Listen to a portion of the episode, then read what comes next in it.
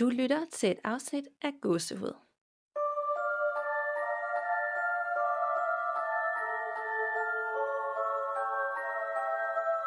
Hej Nana, Hej Danika. og velkommen til episode 45, hvor vi for første gang ikke sidder sammen.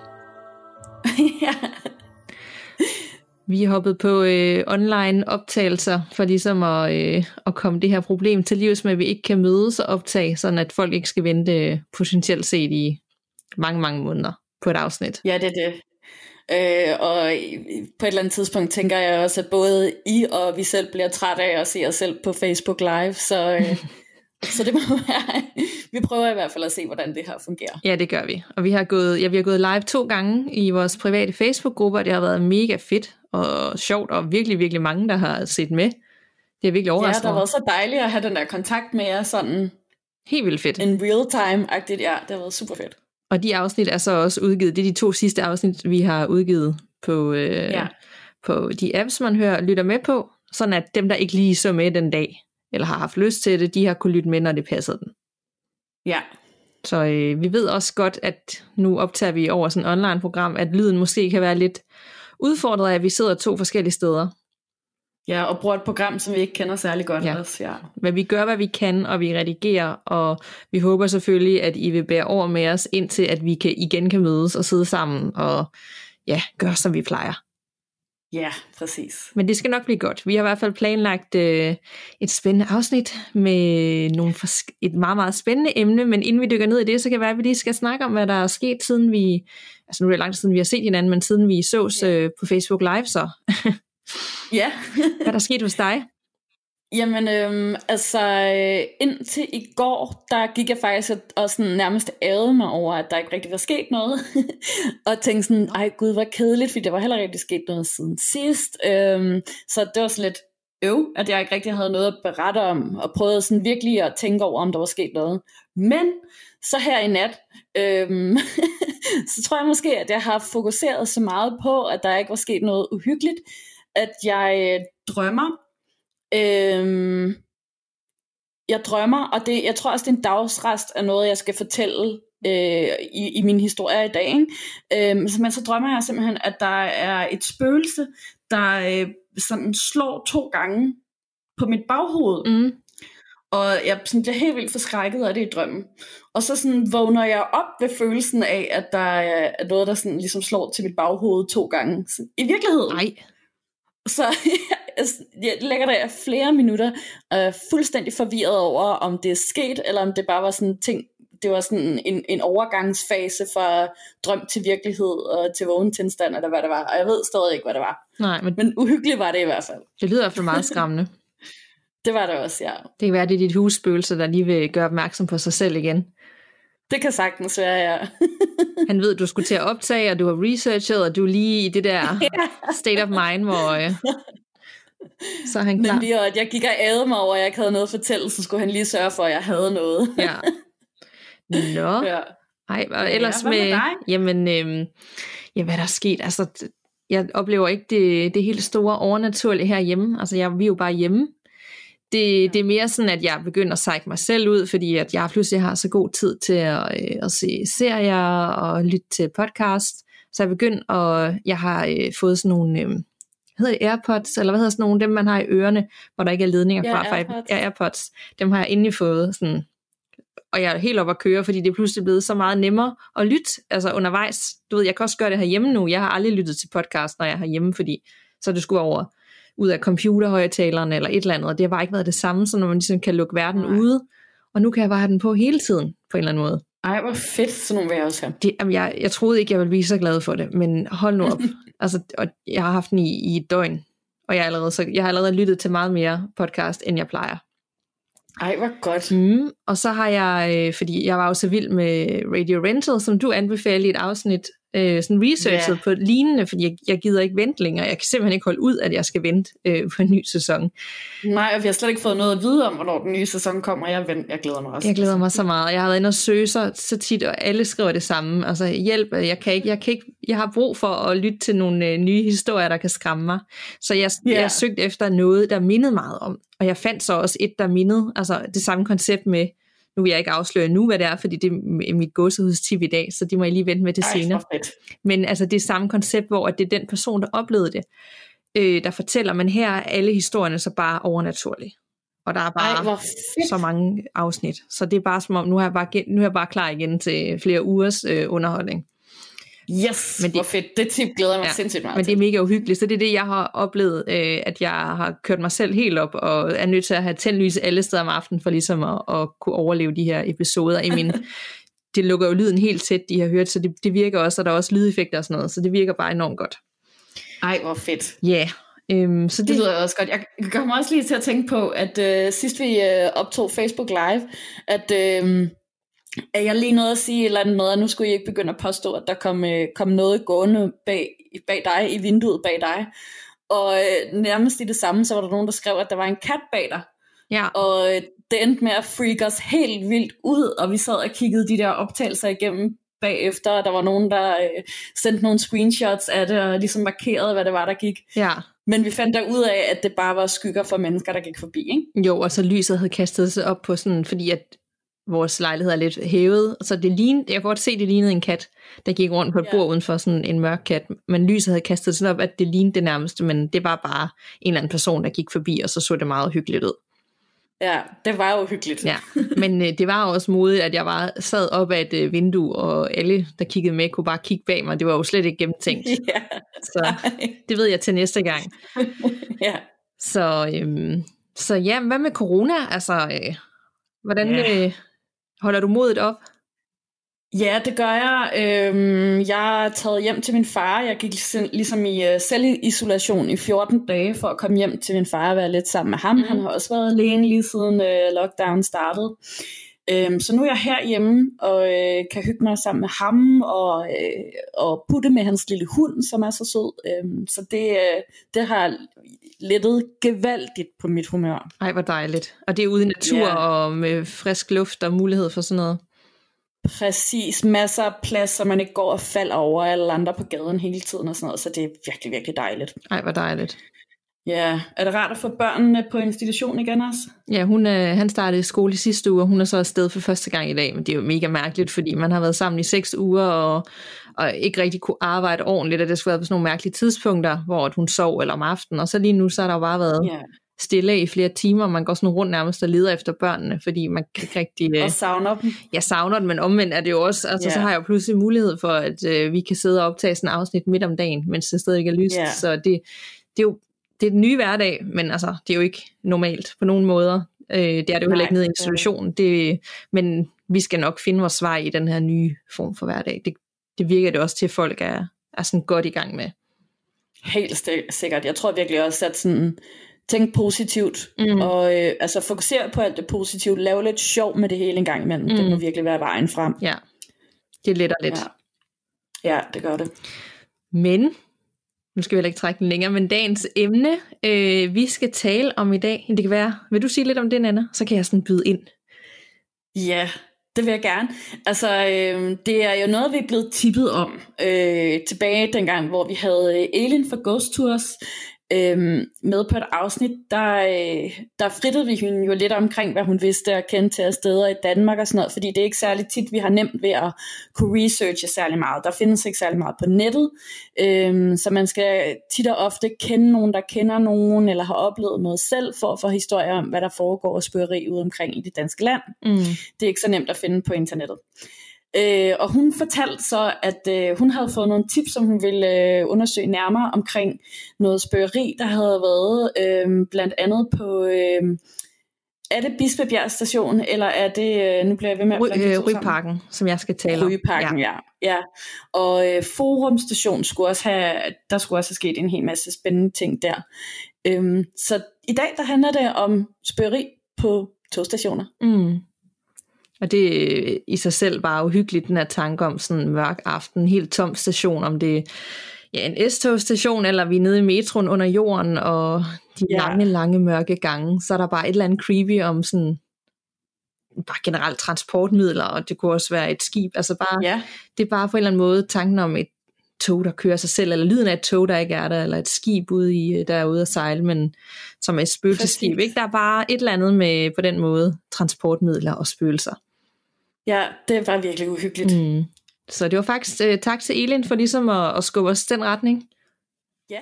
Og sådan er det jo tit, når folk tipper som noget, og der er virkelig også gang i uh, Facebook-gruppen.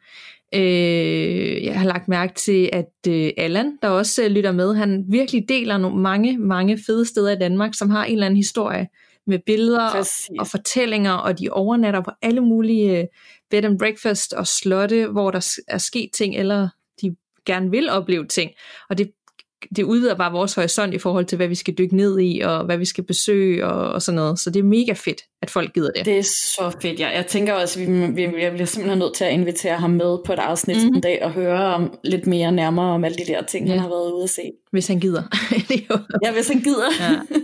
Det kunne være vildt fedt, fordi han er for eksempel, der er nogen, der har skrevet sådan noget med gravhøje og sådan noget, det er jo også, gud ja, hele den yeah. fortælling, øh, yeah. hvor mange, med, med sådan nogle steder, hvad der er sket i forhold til hekser også, ikke? Øh, og nu oplever folk ting i de områder, er der en dårlig stemning, er det sådan lidt, ja, yeah. der er mange ting. Ja, det er der godt nok. Så, men vi skal så tale om stationer, hjemsøgte stationer øh, i dag. Og skal jeg ikke lægge ud? Jo, det synes jeg. For nu nævnte du nemlig Ryparken station, som øh, jeg skal tale om, og hvor det efter sine spørger og øh, til de af jer, der ikke kender den station, fordi det gjorde jeg nemlig heller ikke selv, så ligger den i København, et sted mellem Nørrebro, Østerbro og Hellerup. Måske sådan et sted. Ja, ja den ligger sådan øh, lige omkring Bispebjerg, som er sådan noget Nørrebro nordvest, og så på vej ud til Hellerup. Okay, super. Øhm, og jeg synes jo netop, at togstationer og hovedbanegårds øh, i sig selv kan være uhyggelige. Øh, ja, det kan.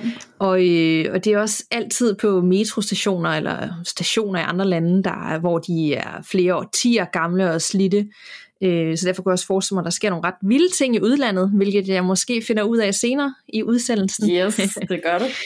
øh, men øh, på den her station, Ryparken station, der er der øjenvidner, der beretter om spørgeri Øh, og der har faktisk også været et medie derude, som øh, har hjulpet DSB med at undersøge sagen, fordi de fik så mange henvendelser om det her sted. Så vi skal lige skrue tiden cirka tilbage til sommeren 2009, hvor at øh, politikken de, øh, de kørte sådan en, en runde, øh, spørgerunde, hvor de spurgte deres læser, om de troede på spøgelser. Og der kom selvfølgelig en helt vildt mange svar. Og det viste sig også, at størstedelen af dem, der svarede, de øh, svarede, at de troede på det overnaturlige, hvilket overraskede mig lidt i Danmark men ja. det var langt over 50 øh, procent, der var sådan, jamen det, det tror jeg på. Og i den forbindelse så kom der også øh, flere beretninger ind for de her folk, der svarede, og helt uafhængig af hinanden, så handlede de øh, om Ryparken station. Øh, og de kilder, der skrev til politikken, de berettede om, øh, om mødet med en, en lidt ældre mand, som øh, var lidt grålig og gennemsigtig i det, og som kom svævende sådan en, en 10-15 cm over jorden nede ved mm. sporene. Og den ene, der sådan har oplevet det, der hed Anne-Louise, hun skrev blandt andet, at øh, jeg har aldrig været overtroisk, indtil jeg selv for noget tid siden støtte på et vaskeægte genfærd en mørk aften. Jeg stod og ventede på S-toget ved Rygeparken station. Der var tale om en øh, ældre mand, der var helt grålig og øh, lidt gennemsigtig og svævede øh, over øh, perronen og ud over sporet, indtil han forsvandt ind i et buskads på den anden side. Og det var uhyggeligt. Og den oplevelse er der så en anden øh, læser, eller der skrev en til politikken, der hed Henriette, der havde haft ved Ryparken station, og hun beskrev det som, at det var en lun og stille sommeraften, og pludselig så begyndte det at blæse, og luften blev iskold, og ud af ingenting så dukkede det her øh, spøgelse, eller hvad det var, op. Øh, han svævede forbi os, altså forbi 3-4 måbende passagerer, der stod og ventede på S-toget, og ud over sporet, hvor han forsvandt igen virkelig skræmmende, fortæller hun. Øhm, ja, og hun skriver så også, at hun, hun undgår den station i dag. Øhm, og det fik øh, DSB så til at undersøge sagen, fordi altså, de var ikke selv sådan bekendt med, at der skulle være et eller andet på den station. Og så, øh, så øh, tilkaldte de Marion Dampier Jeans, som er jo det her medie kendt for åndernes magt. Jeg kan ikke helt finde ud af, om de ringede efter hende, eller hun hørte om det i politikken og sagde, hey, skal jeg ikke lige kigge forbi?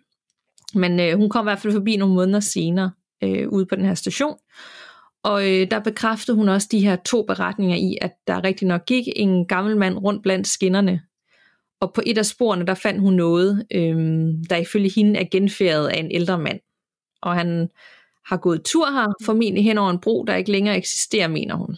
Og det kan jo så være, at om der, altså, der har jo nok været et eller andet uheld, om han er blevet kørt ned af et tog, eller faldet ned fra en gammel bro lige der omkring, eller hvad der nu er, der gør, at han yeah. er, er knyttet til det her sted. Yeah. Øhm, I dag er han så kendt som genfærdet på Ryparken station, øh, og et genfærd er jo, som jeg forstår det, ikke altid helt det samme som et spøgelse. Det er en slags filmklip af en afdød, og det samme klip spilles så igen og igen. Øh, og det er også derfor, at de her personer, der har oplevet, de ser præcis det samme når de, yeah. når de oplever det. Og det betyder så også, at han, eller genfærdet, prøver ikke at kontakte nogen, det er der bare. Øh, yeah. Som sådan et klip, der kører igen og igen. Og det er helt ufarligt, siger hende her, Marian så.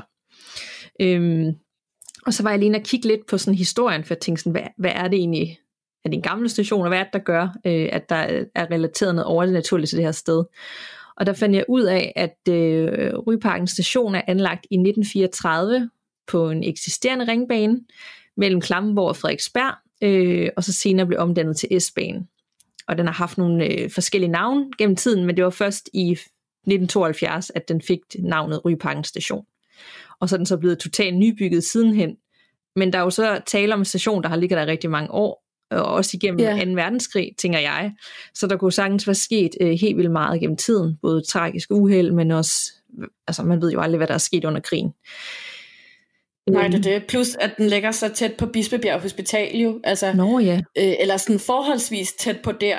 Øhm, så man kunne måske også godt forestille sig, at der havde været mange syge, der, var, der havde brugt den station. Ja, og kan vide, om de har brugt den til at transportere øh, ja, døde mennesker øh, gennem tiden, eller i under krigen, eller hvis der er sket et eller andet. Altså, der kan jo virkelig være øh, kommet meget igennem, yeah.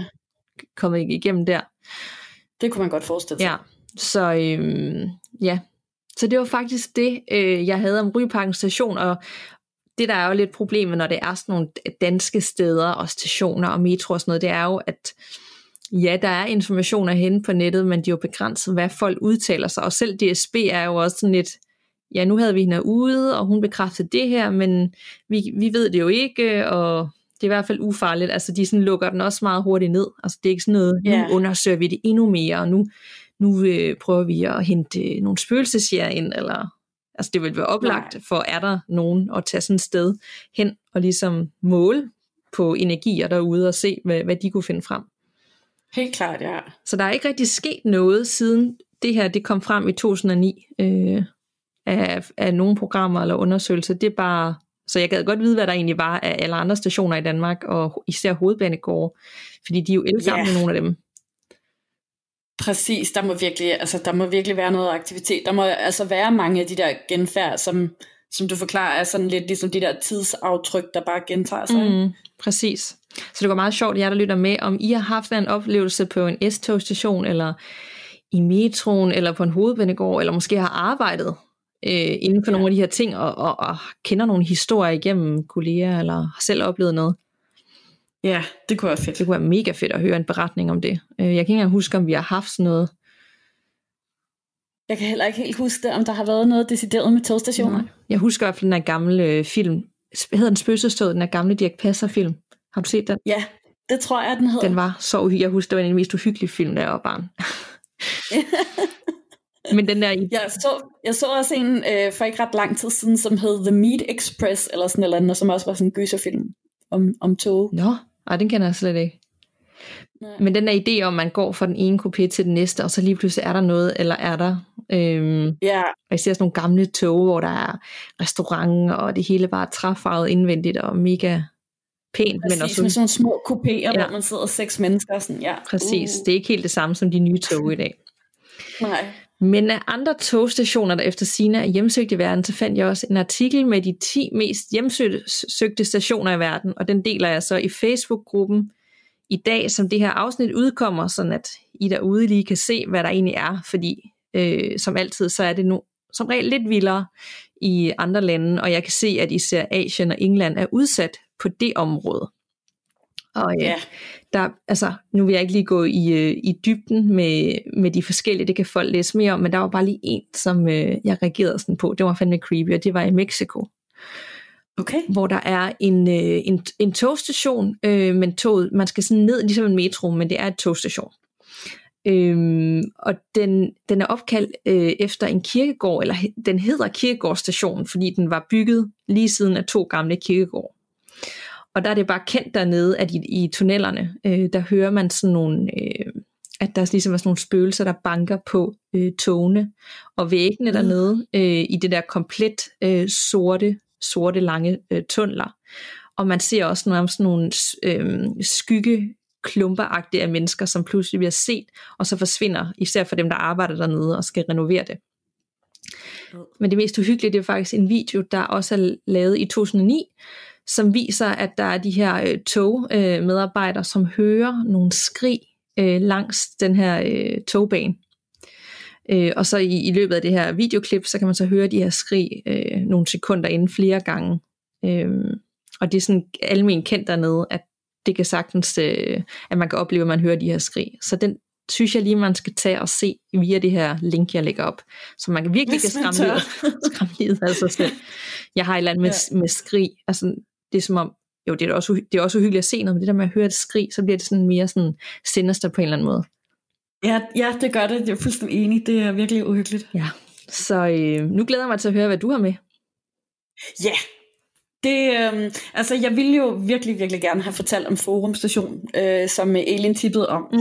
Men jeg kunne som sagt desværre ikke finde noget som helst overhovedet. Øh, og øh, det, jeg tænker, det virkelig er sådan noget, at man skal kende nogen, der kender nogen, der ligesom kan tippe en om det at fortælle og sætte en i forbindelse med nogen, der har oplevet noget. Ja. Så det er hermed en efterlysning, hvis I kender nogen, eller selv har oplevet noget, eller hvis I ved noget, så skriv endelig til os. Meget gerne.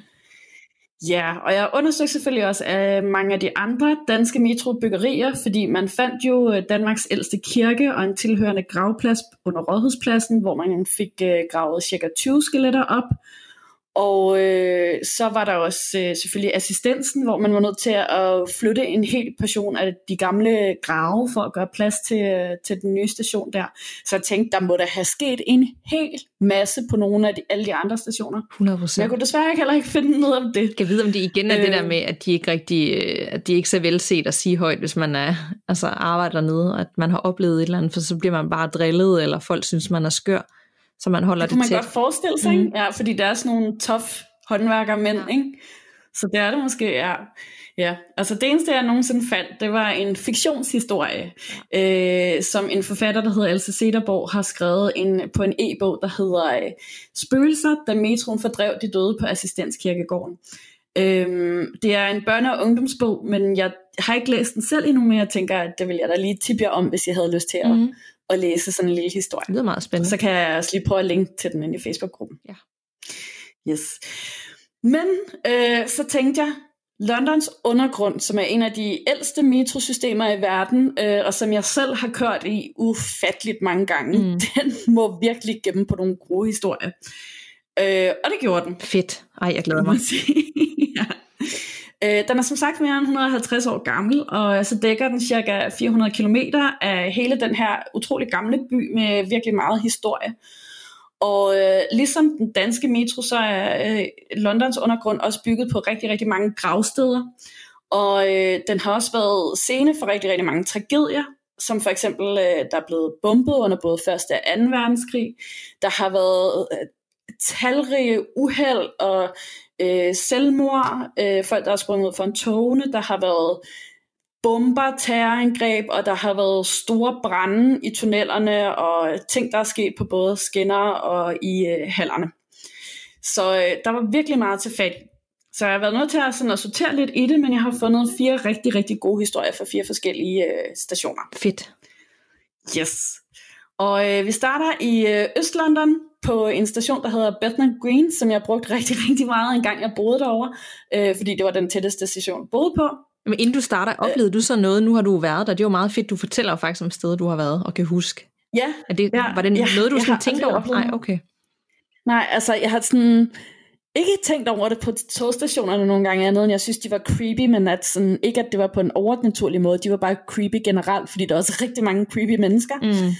Øh, men jeg har været på nogle museer og sådan noget, hvor at man godt har kunne mærke, at, at der, er, der er virkelig meget historie mm. der, og der er, sådan, der er meget af det der tidsaftryk, tænker jeg. Mm.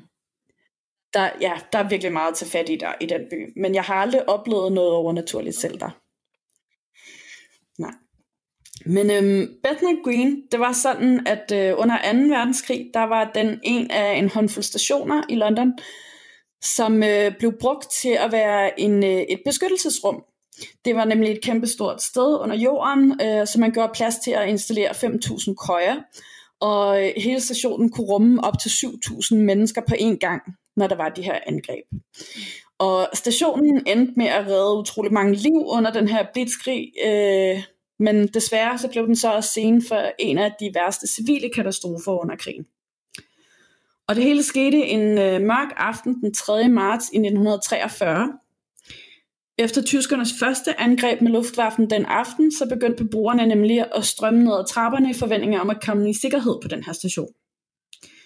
Der var allerede ca. 500 mennesker, der havde indfundet sig dernede, og øh, i løbet af meget kort tid, så var der 1500 mere, der blev ført ind på stationen. Selve tragedien den ramte omkring klokken 9 om aftenen, da luftangrebssirenerne lød igen for anden gang for at annoncere endnu et raid fra øh, de tyske bombefly.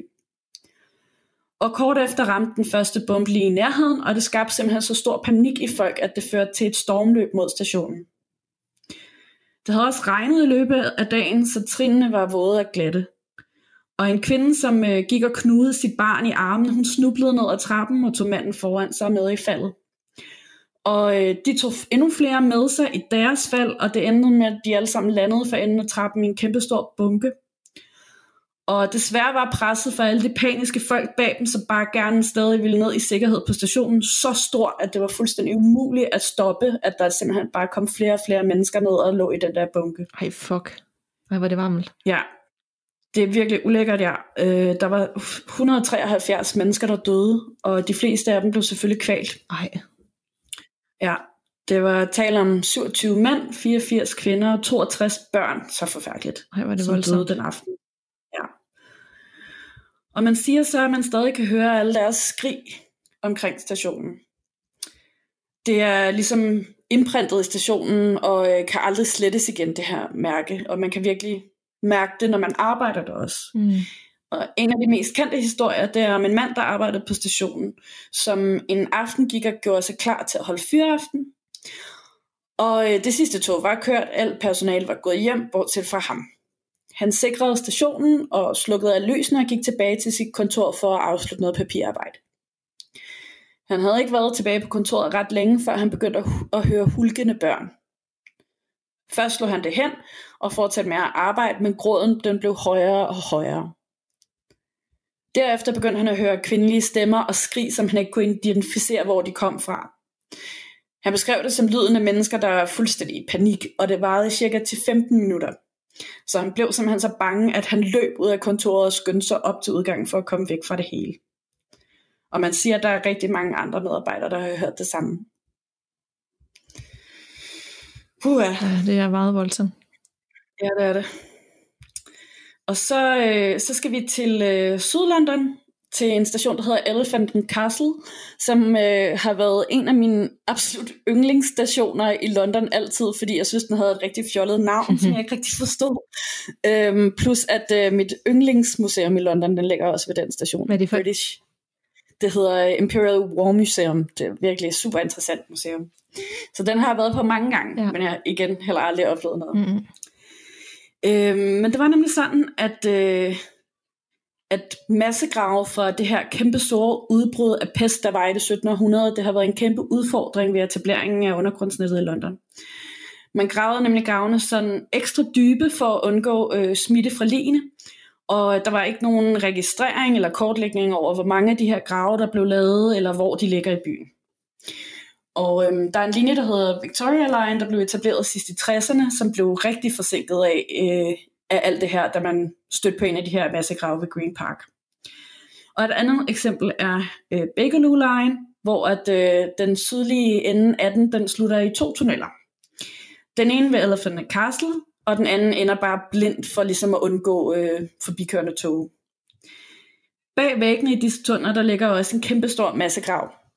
Der er ikke rigtig nogen konkrete beretninger om spørgeri, men det er meget, meget få ansatte, der tør gå derned, og specielt om aftenen. Der er dog rigtig mange passagerer, som beretter, at de har observeret en ung pige stå på toget, men ingen har nogensinde set hende stå af igen. Og her er en beretning fra en af de passagerer, som har set spøgelset med sin egen øjne. Uh. Ja. Jeg arbejdede i Underground og befandt mig på Bakerloo Line ved 18-tiden om aftenen. Øh, jeg gik op til den forreste togvogn for at køre med i øh, togførerens kabine, men chaufføren var ikke kommet endnu, så jeg går længere ned i den anden ende og sætter min taske fra mig. Mens jeg står og venter på togføreren, så kommer der en pige ind i togvognen. Hun går direkte igennem vognen, og jeg er nødt til at flytte mig for hende, mens hun åbner undskyld mig. Et øjeblik senere kommer togchaufføren, så vi hilser og går op mod øh, foran med toget for at komme ind i førerkabinen. Jeg lægger så mærke til, at pigen ikke længere er i vognen, og det undrer mig meget. For hun kunne ikke bare have stået af igen, uden at komme forbi mig, og jeg havde fuld udsyn både til vogn og perron hele tiden. Jeg fortalte selvfølgelig til, togføreren med det samme. Den eneste vej, hun kunne være gået, var nemlig ned i tonetten, og det er ikke ligefrem noget ønskeligt scenarie. Men togchaufføren han tog det bare stille og roligt og sagde, Nå, hende, ja ja, ja, hende hører vi om hele tiden. Hun har endda været i aviserne og alt muligt. Men den her unge pige, hun er ikke den eneste, der spørger på stationen. For der er nemlig også flere, der fortæller, at de har hørt en masse fodtrin og andre uhyggelige banke og trippelyde rundt omkring på de tomme perroner, hvor der ikke er nogen at se. Flere har også fortalt, at de har set døre blive flået op for at blive smækket i igen, helt af sig selv. Okay. Og så skal vi til en af de større stationer, som hedder Liverpool Street. Igen en, jeg også har været på en milliard gange, men ikke har oplevet noget på. Men det kan være, at hvis man besøger den sent om aftenen, så kan man være heldig eller uheldig, og man vil at møde en mand i øh, hvide overalls. Han patruljerer nemlig efter sine på stationen. Og den mest kendte historie med ham, den stammer fra en ombygning i år 2000. Der mener nogle af håndværkerne, der arbejder der nemlig, at de fangede ham på deres øh, CCTV overvågningskamera. Nå, så der er video af ham? Det er der nemlig, ja. Det er nemlig en kæmpe stor station, så der var altid de medarbejdere ansat, der sad og holdt øje med det hele på CCTV. Og en nat omkring min to-tiden, så var der øh, to af medarbejderne, der sad på det her i kontrolrummet, der fik øje på en mand nede på skinnerne. Den ene blev på kontoret, mens den anden, som var supervisor Steve Coates, han gik ud til ham for at finde ud af, hvad han dog lavede der. Men da han kom tilbage, så sagde han til den anden kollega, at der ikke var noget at se. Ham, der var blevet tilbage, han blev helt forvirret og sagde, at han havde set de to snakke sammen på CCTV-kameraet. Og sagde, hvordan kunne du overse ham? Han stod jo lige ved siden af dig. Hey. De, ja, de gik så optagelserne fra overvågningskameraet igennem, men det eneste, de kunne se, det var mandens overalls. Der var ikke rigtig ligesom skikke af resten af ham, kun skikkelsen af hans overalls. Og det, der skræmte dem ekstra meget, var, at der gik rygter om, at stationen var bygget på en gammel massegrav. Som jo er lidt af en kliché, men det viser sig igen faktisk at være rigtigt. Fordi man fandt nemlig mere end 3.000 skeletter ved en ny renovering i 2015. Så det var altså endnu en af de her kæmpe massegrave fyldt med ofre for pesten. De har bare været alle vejen. Det havde de nemlig, Det er helt nok at tænke på. Altså, jeg har også kørt i metroen i London, jeg har da aldrig sådan tænkt over, at man potentielt set kører ind og ud imellem massegrave, når man kører rundt. Nej, det har jeg heller aldrig nogensinde tænkt på. Og det skørt også, fordi det gør vi jo på et eller andet punkt nok også i København. Ja. Eller det ved jeg ikke, om der har været mere styr på det her. Men altså, der har, vi har jo også haft de der gigantiske massegrave i byerne, og specielt i København, dengang pesten ligesom Ja, jeg tror helt ja. klart, at der er nogen, altså der ligger, altså de har, i og med, at de også finder det der ved Rådhuspladsen, ikke? Så, og, øh, og kirkegården der, så må de jo også have stødt på noget, eller så skal det nok komme. Så de er bare ja, ja, gået udenom det. De holder der sikkert også nogle ting tæt, de, der ikke er nødvendige for offentligheden at vide. Ja, det kunne jeg også godt forestille mig. Men ja, og jeg synes virkelig, det har været ekstra sådan klamt at læse om alt det her med de her massegrave fra pesten, når der er ligesom sådan en kæmpe pandemi going on i verden, og der netop ja. altså er massegrave nogle steder i verden nu. Ikke? Ja, på ting sådan om 100 eller 200 år, om det så også bliver beretninger derfra for de massegrave, der er lavet efter corona i 2020. Ja. Det er bare ja. history that repeats itself. Præcis, det er virkelig ulækkert mm. at tænke på. Ja, øhm, men der var selvfølgelig det her videoklip af ham her, manden i overalls. Jeg kunne ikke finde selve videoklippet, men øh, jeg har fundet en screenshot fra selve optagelsen, og den skal jeg nok linke til inde i Facebook-gruppen. Og der kan man i hvert fald tydeligt se, at der er noget, der ligner et par hvide overalls på det der kamera. Yay, det er altid godt, når yeah. der er, jamen, hvis der er billeder eller videoer, ikke, det understøtter altså lige historien tusind gange, så man kan ja, se det gør det, det virkelig. Præcis, ja. Så godt. Yes. Men øhm, vi rykker videre til øh, Covent Garden Station, øh, som igen også en, jeg har været på en milliard gange. Det har de fleste, der har været i London mm. sikkert. Det er jo det her virkelig område med en masse barer og caféer og rigtig dejligt liv. Og øhm, der er rigtig mange, der hævder, at de har set et spøgelse her. Og det er lige tilbage fra 1950'erne. Og øh, det foregår på stationspladsen, og især på perronerne, øh, som siges at være hjemsøgt af en skuespillerspøgelse. Han plejede nemlig at besøge et bageri, der lå på stedet før stationen blev bygget. Man mener nemlig, det er spøgelset af skuespilleren William Terris, der blev stukket ihjel på The Strand, der lå lige i nærheden, i december 1897. Og det kan så måske forklare, hvorfor personale på stationen har rapporteret, at de har set en høj mand i en lang frakke, hat og lyse handsker, der rumsterer i tunnelerne helt tilbage fra dengang stationen åbnede i 1950'erne. Så folk kan simpelthen genkende ham, som han så ud ja. dengang? Okay. Præcis, ja. Og øh, jeg tænker, at han også godt kunne være sådan et genfærd, der er blevet tidsimprint, fordi han går nærmest også de samme ruter hele tiden, mm. ikke? Øh, med meget få undtagelser. Han opholder sig nemlig øh, på perronerne som regel, men øh, nogle gange så har han det også med at dukke op i personalerummet på stationen, og det får rigtig mange medarbejdere til at kræve, at de bliver forflyttet til andre stationer i byen. Og der er en, tidlig leder, en tidligere leder af London Underground, der rapporterede adskillige paranormale observationer af ham i, øh, i 1955. Og øh, han fortæller, at på en kold novembernat i 1955, hvor det sidste tog for længst var kørt, så låste han, Jack Hayden, portene til Covent Garden. Han kontrollerede perronerne en sidste gang, og alt var tomt og stille, som det skulle være.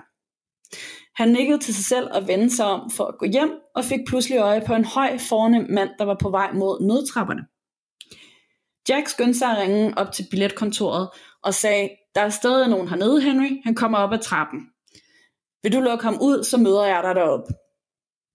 Jack skyndte sig så ind i den her elevator, der er på øh, Covent Garden station, og da han kom op i forhanden, så stod billetsælgeren stadig ved trappen og ventede undrende på den mand, der skulle komme op, men der var ikke nogen.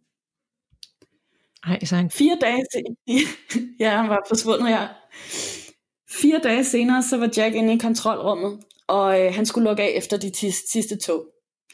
Pludselig så han en høj mand, der stirrede på ham gennem den åbne dør. Han var iført et gammeldags gråt jakkesæt, sagde Jack, med en sjov gammeldags krave og nogle lyse handsker. Leder du efter garderoben, sir? spurgte Jack. Der var åbenbart garderober på stationerne dengang, hvad ved jeg. Men manden sagde intet, han bevægede sig bare væk derfra. Så Jack skyndte sig ud for at følge efter ham, men så var der ikke nogen at se nogen steder. Jack var bange for, at man ville tro, at han var ved at blive skør, så han fortalte ikke noget, nogen om den episode. Men et par dage senere, midt på dagen, så sad han sammen med en af vagterne, da de pludselig hørte et uhyggeligt skrig. Et øjeblik efter kom den 19-årige gamle portør, Victor Locker, halsen ind i personalerummet. Han gispede og fik fremstammet, at han havde set en høj, mystisk mand inde i rummet ved siden af. Da Victor gik hen imod ham, havde han fået en tung fornemmelse om sit hoved, og manden forsvandt ud af den blå luft. Dengang var Jackson nødt til at aflægge rapport om det, fordi der ligesom var flere vidner, der også havde hørt om den her episode. Og det tætteste kontrolpoint derfra var Leicester Square station, og personalet derfra sendte deres formand, Eric Davy, som tilfældigvis også var klaverjant. Øh, så de forsøgte at rekonstruere, hvad der var sket sammen med Victor, som pludselig skreg igen. Eric følte noget pres hårdt ned mod sit hoved et par sekunder, før det forsvandt igen. Et par dage senere så Erik spøgelset for sig. Han sagde, at det havde sagt, at det hed Terry. Og jeg tænker faktisk, at det er den her historie med nogen, der blev presset ned på hovedet, der har gjort, at jeg har drømt, hvad jeg drømte i nat. Nå. No. Ej, så har det virkelig ramt dig. Ja, det har det virkelig. Jeg synes også, det var så creepy. Ja. Øh, Jack og Eric gik så videre og beskrev manden, de havde set fra en kunstner, som lavede en skitse. Og øh, sådan en, en spirituel forening, der hedder Psychic News, de fandt frem til en række viktorianske fotografier af mennesker, der var forbundet med stedet på en måde. Både Jack og Eric sprang op, da de så det øverste billede i bunken. Det var et billede af en mand med et udtryksfuldt ansigt, triste øjne og en der kender. Det er ham, det er ham. Det er den mand, jeg så derinde, råbte Jack. Fotografiet var en mand ved navn William Terrace, og han lignede beværkelsesmærdigt meget manden på skitsen, som de havde fået kunstneren til at lave. Hvad de så ikke vidste var, at folk ved øh, Adelphi Theater, som lige ved siden af stationen, havde set et lignende genfærd et par år før Jacks oplevelse. Men de havde så kaldt deres spøgelse for Charlie, uden at vide mere om ham. Mm. Jack så spøgelset af William Terrace flere gange over de næste par år, og det var altid omkring november eller december måned. Til sidst så blev det for meget for ham at have en anmodning om at blive forflyttet. Men siden dengang, så er der mange flere ansatte i Covent Garden, der har rapporteret om at høre underlige lyde og fodspor, når der ikke var nogen i nærheden. Jeg ved, om han stadig er der i dag, eller det begynder at være så mange år siden, at det der print af ham for fortiden, ja. det bliver mindre og mindre. Ja, det kunne man måske godt forestille sig, at det gjorde, ikke? Ja. Ja, men virkelig spændende. Altså, Mega spændende. Så spændende. Man kunne måske også godt forestille sig, at det har været sådan ekstra kraftigt lige der i 50'erne, ret kort tid efter stationen var blevet bygget, fordi alt det byggeri ligesom har været op i en hel masse ting. Ja, ja. Og energier og sådan noget. Ja, hvornår var det, var en død? Det var, øh, var det 1800 et eller andet? Eller var det? 1897. Ja. Så øh, ja, det, det giver da i hvert fald mening. Ja. Det kunne meget spændende at se, om der var nogen sådan, om man kunne finde nogle beretninger fra nyere tid, eller de sidste 20-30 år, om der er nogen, der sådan stadigvæk en sjældent gang imellem ser ham. Ja, det kunne virkelig være fedt. Eller om der er klaviant eller spøgelsesier, der har ligesom været nede og lave udsendelser eller reportager fra de her undergrounds. Ja, altså der er sådan lidt Øhm, der er vist også en lille kort tur rundt omkring nogle af de der øh, steder i London. Ikke decideret undergrundsture, men jeg har faktisk fundet sådan et tube-kort, øhm, hvor de har markeret alle de stationer, som er hjemsøgte, og så stationer, hvor der ligger noget lige i nærheden, hvor mm. det skulle være hjemsøgt. Øhm, og jeg har det i hvert fald tænkt mig næste gang, jeg kommer til London, at jeg skal tage det kort med, og så prøve at se nogle af stederne. Der er sikkert også nogle ghost tours, der hvor man får lov at køre med i metroen, og det her skete her, og det, det, her, det her, hende pigen, hun går ind og forsvinder og sådan noget. Det må der være. Det kunne være mega fedt. Ja, det skal jeg helt sikkert næste gang, jeg kommer derhen. Ja. Ja, der sker lidt mere i, øh, i deres metrosystem end her. Ja, det, så også, det må man sige. Ja, vi ved i hvert fald. Ja.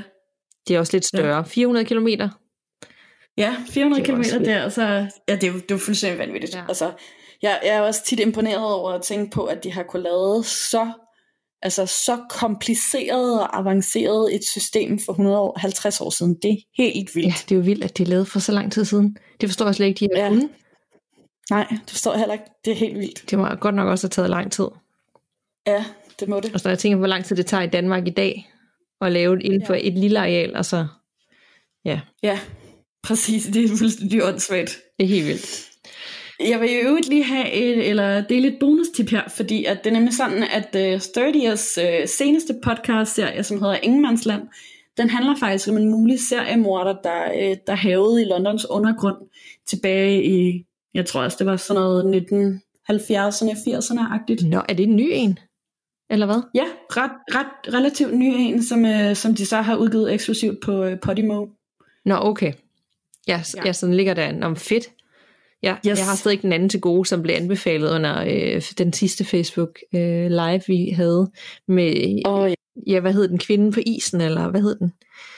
Jeg, jeg mener, den hed Kvinden på isen, ja. i hvert fald om hende øh, forsvandt på Grønland, ja. fuldstændig ud af den blå. Også, ja. Den har jeg endnu til gode, den glæder mig virkelig til. Ja, de er simpelthen så, så dygtige ja, til at fortælle virkelig, historier. virkelig godt. Ja. Nå, men så fik vi dækket lidt øh, stationer og metro øh, stationer og transportmidler. Yes. Og vi vil elske at dykke mere ned i det her emne, hvis øh, I derude har oplevet noget, eller kender andre metrosystemer rundt omkring i verden, der er kendt for et eller andet. Der er sikkert også en masse i, jamen det ved jeg ikke, i New York og Paris, men det behøver ikke kun at være metro, det kan også bare være togstationer og ja. noget med biler, og nogle, nogle ulykker, der sker nogle biler, der gør, der sker et eller andet der igen, og skibe, og ja, busser, busser. hvad som helst, ja. ja. Ej, ja, der er nok fly. Det har vi haft ja. lidt op at vende tidligere, ikke? men der er jo også tit, når, jo, det kan jeg godt huske. At, når der har været ja. sådan noget, så, øh, så, oplever, så oplever dem, der arbejder, der stadig ikke nogen ting. Ja. Hvis der er nogle af delene for flyet, det tidligere fly, der er blevet brugt på nogle nye, det vil nok, der nogle gange ikke skal mere til en, en, nogle reservedele, der gør, at, at hele det crew, det bare følger med. Ja, det er det virkelig. Så øhm, det kan være, at øh, inden vi lige går til vores lytterhistorie, vi har jo faktisk fire med i dag, ja. øhm, at vi lige skal bede jer derude, eller hvis I har lyst om at anmode om at blive medlem af den her private Facebook-gruppe, vi har, og hvor vi holder de her live, og det er jo ikke sidste gang, vi kommer til at holde dem, for det fandt vi ud af var mega fedt. Så det kommer til det at ske ja. igen. Så hvis I nogensinde vil være en del af det, eller bare alle de gode tips, som bliver delt dagligt, altså der er jo virkelig meget aktivitet inde i den gruppe efterhånden, og vi er snart 3.000 øh, spøgelses øh, elskende mennesker, som øh, deler på kryds og tværs gode tips og det er fantastisk. Der er så meget god underholdning. Det er helt vildt. Altså så sent som i morges, så blev der delt et eller andet link til en artikel om, at nogen var flyttet ind i et hus, hvor en, øh, en far havde myrdet sin kone og datter på tragisk vis, og så slået sig selv ihjel. Og så handlede den artikel om, at hvad de oplevede efter. Selvom det var tilbage yeah. i, øh, så var det slut 80'erne eller et eller andet. Og så på en eller anden måde, så endte jeg via den artikel øh, et link til en YouTube-video, som var en halv time, om hvad der var sket her øh, i den her. Altså, så det kan virkelig føre noget med sig, så man bare sådan forsvinder hen i et univers af alle mulige mærkelige ting og uforklarlige ting, som, øh, og det synes jeg er meget fedt, at man har muligheden for det. Det er så fantastisk. Ja, især nu, hvor man keder sig ret meget af tiden, ikke? Også, så er det mm. virkelig dejligt bare at have en uendelig kilde til underholdning. Præcis. Og vi hedder jo bare Gåsehud Podcast øh, inde på Facebook, ja. og man anmoder bare, og så godkender vi inden for 30 sekunder, er det ikke så? Hver eneste gang. Nogle gange hurtigere. Med mindre, at det er midt om natten. ja. Så, og så har vi jo Instagram, hvor I også godt må hoppe hen og, øh, og trykke følger, for det er jo med til at støtte os, nu hvor det er et hobbyprojekt. Præcis. Så og altid send lytterberetninger til gmail.com, og det er gåsød med to af, og så læser vi det op på et eller andet tidspunkt, når vi når til. Og Præcis. derfor så skal vi jo også til vores fire lytterberetninger i dag, og vi har taget fire med, yeah. fordi det er fire lidt kortere, og så tænkte vi, det kunne vi godt få skubbet ind. Okay. Så øhm, skal jeg ikke lægge ud med min? Jo, det synes jeg. Jeg har en fra Christina. Hej Nana og Danika. Tak for en meget uhyggelig podcast. Aldrig har jeg været så paranoid, når jeg lytter til jeres podcast, og jeg får gåsehud hver eneste gang. Det gør jeg også, når jeg tænker på det, der skete for mig, da jeg var lille. Da jeg var omkring de 6-7 år, var jeg meget overtroisk og havde rigtig mange mareridt. Jeg havde blandt andet mange problemer med at sove, og jeg vågnede altid på et bestemt tidspunkt om natten. Det følte jeg i hvert fald, for jeg vågnede altid med et sæt og kunne ikke røre mig. Jeg lå alene i min seng med min bamser. Det skal lige siges, at mit værelse lå for enden af vores lange gang. Vores hus var ikke så gammelt som sådan, og jeg har aldrig hørt, om der skulle være sket noget i vores hus. Men når jeg tænker tilbage, så var jeg altid utilpas i mit værelse. Uanset hvad. Jeg kunne ikke lide, når døren var lukket. Men jeg glemmer aldrig nogensinde den ene nat. Jeg vågnede efterhånden som sædvanligt midt om natten med et sæt og lå i min seng og stirrede i luften. Jeg kan huske, at jeg nærmest ikke kunne rykke mig af bare redsel, og jeg svedte, og jeg havde lyst til at rykke mig, men jeg var låst helt fast. Pludselig begyndte min kasser at ryste på min hylde, som om der var nogen, der stod og raslede kassen. Først var det den ene, så stoppede den, og en anden kasse begyndte at rasle. Jeg har aldrig forklaret det, men jeg blev så bange, at jeg gemte mig under dynen, til det lige pludselig holdt op. Jeg stod derefter op for at gå ind til mine forældre, men for enden af den lange gang, så så jeg en mørk skikkelse, jeg aldrig glemmer. Den gik bare forbi. Aldrig har jeg været så bange i mit liv. Jeg stod som forstenet, og jeg får stadig gåsehud, når jeg tænker på det. Jeg fortalte det til min mor dagen efter, men hun sagde, at jeg bare havde drømt, og skikkelsen for enden nok bare var min søster, som gik i søvne. Det tvivler jeg på, for det var en mørk, gennemsigtig, høj skikkelse. Der er aldrig nogen, der har troet på mig, men oplevelsen vil for altid sidde i mig. Jeg håber, I kan bruge min nytårberetning, og tusind tak for en fed podcast. Knus fra Christina. Ej, det var, det var creepy. Så altså. creepy. Altså. Det må virkelig være så frustrerende, også selvom man er barn, og man sidder og faktisk fortæller noget rigtig uhyggeligt ja. til sine forældre, og så bare bliver mødt med, det er noget, du har drømt, eller så er det bare din søster, der går i søvne. Ja. Ja, åh puha, det er virkelig uhyggeligt. Altså det jo sådan helt poltergeist-agtigt også med alle de der kasser, der har stået og rystet. Ej, det synes jeg virkelig er ulækkert. Det er virkelig, virkelig ulækkert. Og så samtidig være øh, fastlåst i noget søvnbar lys i sengen, så man ikke rigtig øh, ja. kan gøre så meget, når man oplever det. Ja, åh Ej, ja, så det, øh, og, og så som barn, altså hun er 6-7 år, jeg, jeg er sådan bange nu, jeg vil slet ikke forestille mig, hvis jeg var 6-7 år, og oplevede Nej. de her ting.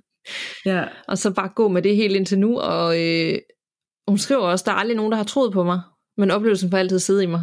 Altså, vi tror på dig. Ja, ja vi tror på dig. Så, øh, så har du i hvert fald nogen, der tror på dig, og det er jeg sikker på, at andre også gør. Ja. Men øh, ja, jeg har i hvert fald lært med det her, hvis mine børn kommer til mig og fortæller om et eller andet, så skal jeg ikke bare øh, antage, at, øh, at de har drømt det. Så jeg skulle nødt til at lige øh, at, at undersøge det sammen med dem. Ja, ja, altså man kan jo foreslå, at det er noget, de har drømt ja. måske, men man skal ikke bare sådan fuldstændig afvise, at det kan være noget andet. Nej, Nej. præcis. Ja. Ja, hvad har du? Yes, jeg har en fra øh, Louise, som skriver, hej, lige en lille læserhistorie herfra.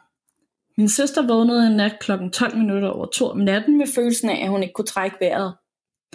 Samtidig følte hun en umodståelig trang til at rejse op og stige ud mod hovedvejen, som lå 300-400 meter længere væk. Næste morgen hørte min søster så, at der er en ung mand, der har kørt sig selv ihjel op på hovedvejen og er blevet fuldstændig mas til døde. Og det skete præcis kl. 12 minutter over to. Det er nogle år siden nu, men min søster vågner stadig kl. 12 minutter over to hver nat. En anden oplevelse, min søster har haft. En aften, inden hun går i seng, så kigger hun lige til sin søn, som ligger og sover inde på sit værelse. Han ligger fint og stille i sin trammeseng, men hun kan se, at der er spildt lidt vand på værelset, så hun går ud i køkkenet for at hente en klud. Hun er tilbage cirka 10 sekunder senere, men da hun træder ind på værelset igen, så blinker natlampen helt vildt, og hendes søns dyne ligger på gulvet. Den er fuldstændig perfekt placeret midt i det hele, som om der er en, der har stået og glattet den sirligt ud. Men eftersom drengen sover i en trammeseng, så kan dynen jo ikke bare være faldet ud af sig selv. Og han lå endda stadig i nøjagtig samme stilling, som da min søster forlod, forlod 10, værelset 10 sekunder senere. Så spooky. Ja, det er virkelig spooky. Det lyder virkelig som om hendes øh, søster har en eller anden form for, for ja, evner. Ja, det kan være efter hun havde den her oplevelse, så, så er det ham, som sådan er der. Øh, fordi det var en anden, ja. og så går han sådan og passer på øh, familien, og, og, og især barnet. De sørger for, at, øh, at alt er godt, og dynen øh, er helt krøllefri. Så, øh, det kan da godt være, ja. Så, øh, men hold nu op, det er på en eller anden måde enormt klamt, at hun er væk i 10 sekunder, og så ligger der en dyne på gulvet helt glat ud. Ikke bare sådan krøllet, ja. men bare sådan helt perfekt lagt. Ja, virkelig underligt. Meget underligt. Og det der med, at hun har oplevet den følelse som ham, der kørte sig selv ihjel. Ja, og hvor tragisk. Ja, og det har vi haft nogle lytterberetninger der igen, det der med, at man gennemlever en, en smerte på et tidspunkt, eller har et eller andet sådan premonition et bestemt tidspunkt, og så viser det sig senere. Eller hende, der havde det sidste lytterberetning, jeg tror sidste afsnit er afsnittet før, hvor hun havde den her følelse af, at, at så var cyklen, at hun skulle stoppe øh, sin ven fra at, øh, at gennemgå den her uly- ulykke, der skete for ham, så hun fik alle de der små tegn med cyklen, og så var den punkteret, og så skete der det, og du ved. Ja. Så det, det tyder på, at der er flere folk, der får øh, den her følelse af, når noget er ved at ske, eller lige som det sker. Ja, det, det er der. Det, det er mærkeligt. Ja. Det, må, det må også være en eller anden form for energi, der sådan ligesom bliver udvekslet, eller ja. kommer til nogen der. Præcis. Ja. Jeg har en, øh, en til lytterberetning her, og det er for Mathilde. Ja. Hej gåsehud, jeg har en historie til jer. Da jeg var yngre, boede jeg på en gammel gård i to etager, som var blevet nyrenoveret. Jeg oplevede af og til mystiske ting. Ofte da jeg sad i stuen og så tv, kunne jeg høre noget, der lød som skridt oppe for overetagen. De første par gange tænkte jeg bare, at det var på grund af husets alder, og derfor kunne der være mærkeligt lyde. Dog ændrede min tanke sig. Ovenpå havde vi lys, der tændte ved hjælp af en sensor, når, der, når den kunne mærke, at der gik folk forbi. En aften, da jeg lå i min seng, og begge mine forældre og alle mine søskende sov, kunne jeg se, at lyset tændte. Det skete et par gange efter os. Så blanding mellem, at jeg hørte fodtrin og at lyset tændte sig af sig selv, gjorde mig mere og mere sikker på, at de ikke kunne bortforklares med, at huset var gammelt. Jeg fortalte min mor omkring det, og hun sagde, at hun havde oplevet de samme ting. Da jeg snakkede med min mor omkring det, fortalte hun mig så, at der engang døde en dame i et af værelserne i huset. Vores ene hund gik altid ind i det værelse og gøde helt vildt ud i luften. Dette gjorde os alle sammen endnu mere sikre på, at hende dame sikkert stadig var i huset. Jeg var engang så sikker på, at der gik nogen i overetagen, at jeg tog begge vores hunde med ud på badeværelset, låste døren og ringede til min far, fordi jeg var så bange. Dog blev vi boende, og der skete heldigvis intet ondt. Tak for en god podcast. Hilsen Mathilde. Mm. Så dejligt lige at slutte af med, at der skete ikke noget ondt. Altså, Ja, det er det jo sjældent. Eller det er det jo som Ja. regel aldrig. Øh, men derfor kan man jo godt have følelsen af, at det er skide uhyggeligt. Præcis. Og jeg vil også, hvis jeg var alene hjemme og oplevede lyden af trin, og der ikke var andre, løbe ud på badeværelset og ringe efter nogen. og tage hunden. Det vil jeg også, ja. ja, nemlig lige en beskyttelse der. Ja. Ja. ja. Helt klart, det vil jeg også gøre. Men der har vi så det omvendte eksempel. Her der er moren sådan, "Jamen, det oplever jeg faktisk også. Øh, der bliver hun jo faktisk bekræftet ja. i, at det hun oplever ikke øh, kan bortforklares med, med et eller andet. Øhm, Ja, det er også ret fint. mm. Så det må virkelig være stærkt også, hvis der er flere, at hele familien ender over faktisk med sådan, det er jo, der er jo, der er jo nogen her, der vil et eller andet, ikke? Ja. eller der går igen. Altså det er sådan Ja. fælles, men alligevel bliver man boende og ligesom bare lever side om side. Det synes jeg også bare er så fint. Det kan jeg virkelig godt lide, den slags historie, hvor det, så accepterer man bare, at Mm. det er sådan. Og det er en gammel gård, skrev hun jo, så der må jo også være mange Ja, års historie. det må der være, ja. Yes, jeg har en, øh, en mere også her fra en anonym læser, som skriver, Hej gåsehud, tusind tak for en fantastisk hyggelig og uhyggelig podcast. I gør det fantastisk, så bliv endelig ved med det. Tak. Tak. Jeg er meget fascineret af det overnaturlige, men har kun en enkelt gang haft en oplevelse, som jeg helt sikkert ikke kan forklare. Det skete for cirka en måned siden. Jeg kommer hjem sidst på aftenen til et tomt hus. Jeg kan ikke huske, hvor min kæreste var, men han var sikkert ude med nogle venner. Jeg sætter mig i sofaen og ringer til min bror for at hyggesludre lidt. Cirka 20 minutter senere kommer der pludselig høje lyde op fra første salen. Jeg går derfor ovenpå for at finde ud af, hvor det kommer fra. Og jeg har stadig min bror med i røret. Jeg opdager så, at det er vores Google-højtalere i soveværelset, der er gået i gang af sig selv. Jeg kan hen og stå og stiger lidt på den, og vender røret mod højtaleren og spørger min bror, om han kan høre musikken. Det kan han ikke. Han kan kun høre lidt skrætten, men ellers kan han ikke høre noget. Jeg skynder mig at slukke for den og går nedenunder igen. Efter jeg har afsluttet min samtale med min bror, så kan jeg se på telefonen, at den stadig er connected til Google-højtaleren, og jeg kan så også se, hvad den har afspillet. Ej. Det vedhæfter jeg lige et screenshot af i e-mailen, og jeg skal selvfølgelig nok lægge det ind i Facebook-gruppen, men bare for at kunne fortælle ordentligt videre, så kan jeg fortælle, at det er et screenshot af en sang, øh, der hedder In Hell I'll Be Good Company. Ej. Ja. Tror I lige er blevet forskrækket? For for det første, så kender jeg overhovedet ikke den sang, så det kan ikke bare være noget, der er startet fra mit Spot- Spotify-feed eller lignende. Og der står jo også, at den afspiller for Google Music. Men hverken min kæreste eller jeg har en bruger på YouTube. Og det, der gør det endnu mere mystisk, er så også, at hvis jeg beder min Google-højtaler om at afspille et stykke musik, det er jo sådan en højtaler, man taler til, og så svarer den, Mm. så siger den, det er kun YouTube Music Premium medlemmer, der kan afspille sangen. Så med mig alene, eller hvad, i huset, så burde den jo overhovedet ikke kunne afspille musik overhovedet. Og så valget af den der sang gjorde mig ærligt talt også lidt skræmt. Det var så min lille beretning. Den er nok ikke så creepy, som mange af de andre, jeg fortæller, men den skræmte i hvert fald mig. Og som en lille bonusinfo, så kan jeg fortælle, at vores nabo kort tid efter vi flyttede ind, fortalte os, at hende, der boede der før, havde en ekskæreste, som skød sig selv på vores trappe. Det var så en information, som jeg gerne ville have været foruden.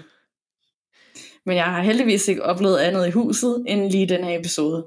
Endnu. Endnu en gang tak for et rigtig godt program. Med venlig hilsen den anonyme. Jeg elsker, Åh, jeg, jeg ja. elsker den til det. Måske ikke så creepy, men forresten så fik jeg også lige det her at vide. Øhm, jeg synes, det var en mega øh, creepy beretning. Altså med Sygt. musikken, der Ja. ja. spiller musikvalget, historien med, med personen, der blev skudt øh, alene hjemme. Ja. Ja, det hele er bare mega creepy. Og det er også, altså jeg har også en Google højtaler der, og den har jo også startet sig selv en gang, når vi har to har siddet Ja. og optaget hjemme hos mig. Kan du Mm. huske det? Ja, og den, nogle gange så, øh, så begynder den også at tale, mens jeg bare ligger og ser film eller laver et eller andet. Og jeg ved ikke, hvad det er, den har hørt, men hos mig så spiller den ikke musik, så siger den bare, øh, det fik jeg ikke lige fat i, eller det ved jeg ikke, hvordan jeg skal hjælpe dig med, eller sådan. Ej, det, det er ja. igen dit husspøgelse, der har nogle, øh, nogle ønsker. til et eller andet. Det kan sagtens være. Sæt nu ja. det musik på, jeg gerne vil lytte ja. til. Jeg vil gerne holde fest. Han kunne også rigtig godt lide, at når jeg holdt fest ja, og sådan noget. Så det kan godt det er det, det, han gerne vil. Ja. Ej, det, det var en lidt uhyggelig ja. beretning der at slutte af på, men øh, jeg gad godt vide, om øh, dig, den anonyme, har oplevet ting sidenhen, fordi jeg kunne forestille mig, at den her beretning er nok er kommet for nogle måneder siden. Ja, det er den nemlig. Så hvad er der sket i mellemtiden? Ja, skriv endelig til os igen, hvis du har mere at fortælle. Det skal vi vide. Ja.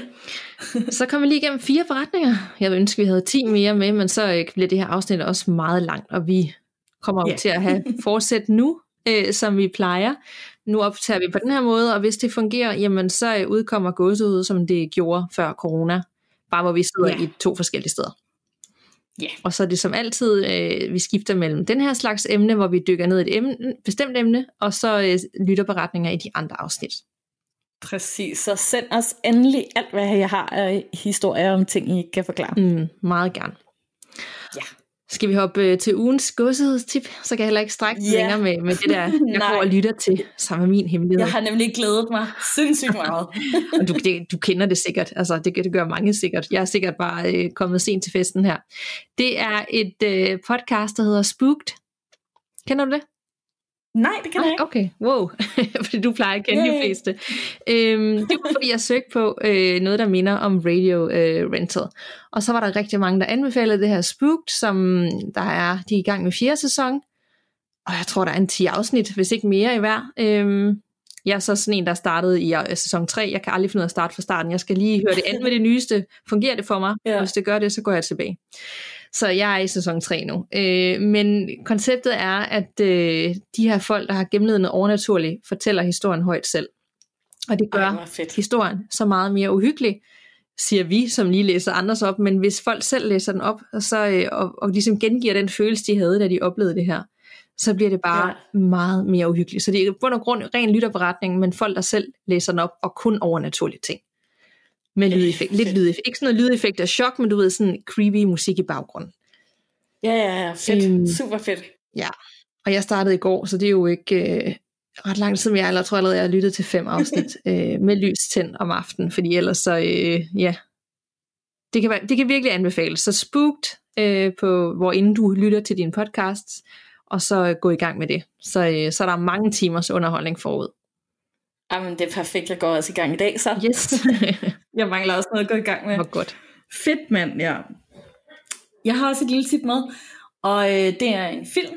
Øh, det er en film, der hedder Countdown, som øh, jeg tror faktisk, den nærmest kun lige har været i biograferne, og nu er den i hvert fald kommet på øh, streaming. Jeg ved ikke, om det er fordi, at... Øh, ja, at biograferne lukkede ned, eller om det allerede var tid til det. Men man kan i hvert fald lege den for øh, 39 til 49 kroner på øh, både Blockbuster, Amazon Prime og på YouTube. Og det er en film, der handler om øh, den her app, som hedder Countdown, og det er en app, der tæller ned til, hvornår du dør. Ja. Ja, og den bliver så den her kæmpe trend, og helt vildt mange mennesker downloader den selvfølgelig, og sådan, du dør om 46 år, øh, 17 dage og 4 timer eller sådan noget. Ikke? Men så lige pludselig så er der nogen, der får, at man dør ret snarligt, og så begynder man at blive lidt i tvivl om, at om, om den her, om, om det, at man downloader appen ligefrem kan fremskynde ens dødsdag. Om det sådan ikke er ens naturlige dødsdag, men at den sådan ligesom sætter en dødsdag for dig. Mm. Og så bliver det jo selvfølgelig også det her projekt, hvor man skal finde ud af, om man så kan snyde den. Sådan Final Destination-agtig. Lidt, eller? Ja, ret Final Destination-agtig, ja. Og den, altså, det er ikke ligefrem stor filmkunst eller noget, men altså, jeg er jo lidt en sukker for alle de her sådan lidt teen slasher og sådan lidt mere lidt fordøjelige gyserfilm og sådan noget, og jeg synes bare, den er virkelig god. Og det elsker jeg også. Jeg elsker også stadig Final Destination filmene. Altså jeg synes jo stadig, yeah, det er fantastisk, så øh, det er helt også. klart en, øh, jeg skal se. Det sjove, eller det er faktisk ikke ret sjovt, men jeg også, der var en side, øh, man kunne gå ind på, som jeg altid gik ind på med, med sådan mine venner, da vi var yngre, hvor man kunne netop, øh, det er måske mange år siden, så kunne man taste ind, hvornår man døde. Bare, altså okay. ikke i en app, men Eller man kunne sådan sætte sin fødselsdagsdato ind og navn, og så ville den ligesom komme med en dato, den dato vil man dø. Og det gjorde vi alle sammen, altså vi var ikke bange eller noget, og tit så blev man jo, øh, øh de fleste blev der 80, ikke? Øh, jo. Så øh, det var ikke sådan noget, vi gik og, men men det var bare det samme koncept, altså så kunne man få det at vide. Altså jeg tror måske, der har været sådan noget, da man også, altså, du ved, chattede og alt sådan noget, altså for mange år siden. I, nul, ja, i nullerne ja, ja. en eller anden gang, i start nullerne eller sådan noget, jeg ved det ikke, eller før, det ved jeg sgu ikke. Men jeg, jeg har i hvert fald gjort det der. Ja, og jeg har, det, det kendte jeg slet ikke, det har jeg aldrig gjort. Men altså, i virkeligheden så er det jo også lidt ligesom inden internettet, hvor at, når man var barn og sad og spåede hinanden, og hvem man ville blive gift og kæreste mm. med og sådan noget. Det er jo lidt af sådan noget fjolleri. Jo, præcis. Ja, og jeg, jeg elsker også bare virkelig alle de her nye gyserfilm, der er kommet med ny teknologi, ligesom med uh, Unfriended-filmene, hvor det sådan handler, som i virkelig også er sådan ekstra uhyggelige lige nu, hvor alle uh, skyper og facetimer på Zoom-calls og sådan ja. noget, ikke? Øhm, hvor det bare er, ja, digitalt funderet gyserfilm. Det synes jeg virkelig er spændende. Ej, men du har totalt fået mig lyst til at se den her film. Så det skal vi. Yay! Ja. Så er der noget Dejligt. at gå i gang med. Ja, det er altså. Ja, men så nåede vi hele vejen igennem. Gåsehud ja, er tilbage. På nye måder i den nye hverdag. Og det, det fungerede da fint. Nu håber jeg så bare, at lyden spiller, ikke? Fordi at, øh, det kan vi da godt. Det var ikke så farligt og usikkert, som vi troede, og umuligt. Nogle gange så øh, skal man bare prøve det Præcis, ja. Jeg håber virkelig også, at det er gået godt. Ja, det finder jeg ud, når jeg skal redigere. Så, så, er der bare, så er der en, der snakker, og en anden stemme, der slet ikke er der. Så bliver det øh, rigtig øh, langt afsnit. ja, super ja, ja. Så må jeg gætte jer til resten. Ja, ja. Nå, men øh, tak for snakken, Anna. Ja, i lige måde. Og tak fordi I lyttede med derude. Og pas på derude. Man ved jo aldrig, hvad der venter bag den næste dør.